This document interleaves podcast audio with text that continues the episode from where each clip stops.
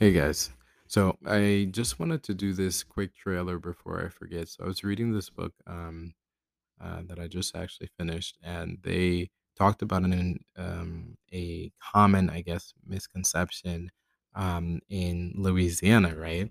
So uh, we have to remember that there is a distinction between free people of color and freed people of color, right?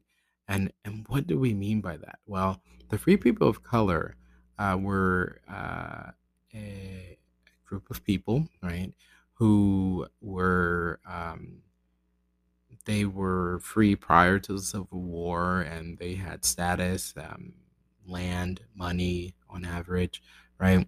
And the interesting thing is that after the Civil War, um, you know, eh, we had now slavery had been abolished and everything. So now it, it gets a little tricky because now you have another group of color uh, another group of people of color who were the freed, the recently freed uh, people of color who too were francophone, creolophone.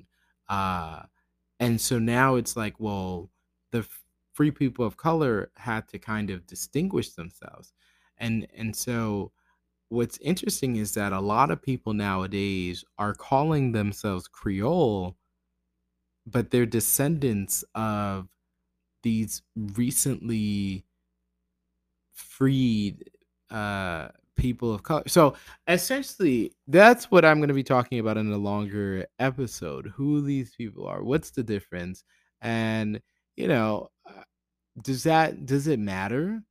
Are you know, uh, some people might hold that those um the descendants of these black francophones are not they're not they're not Creole.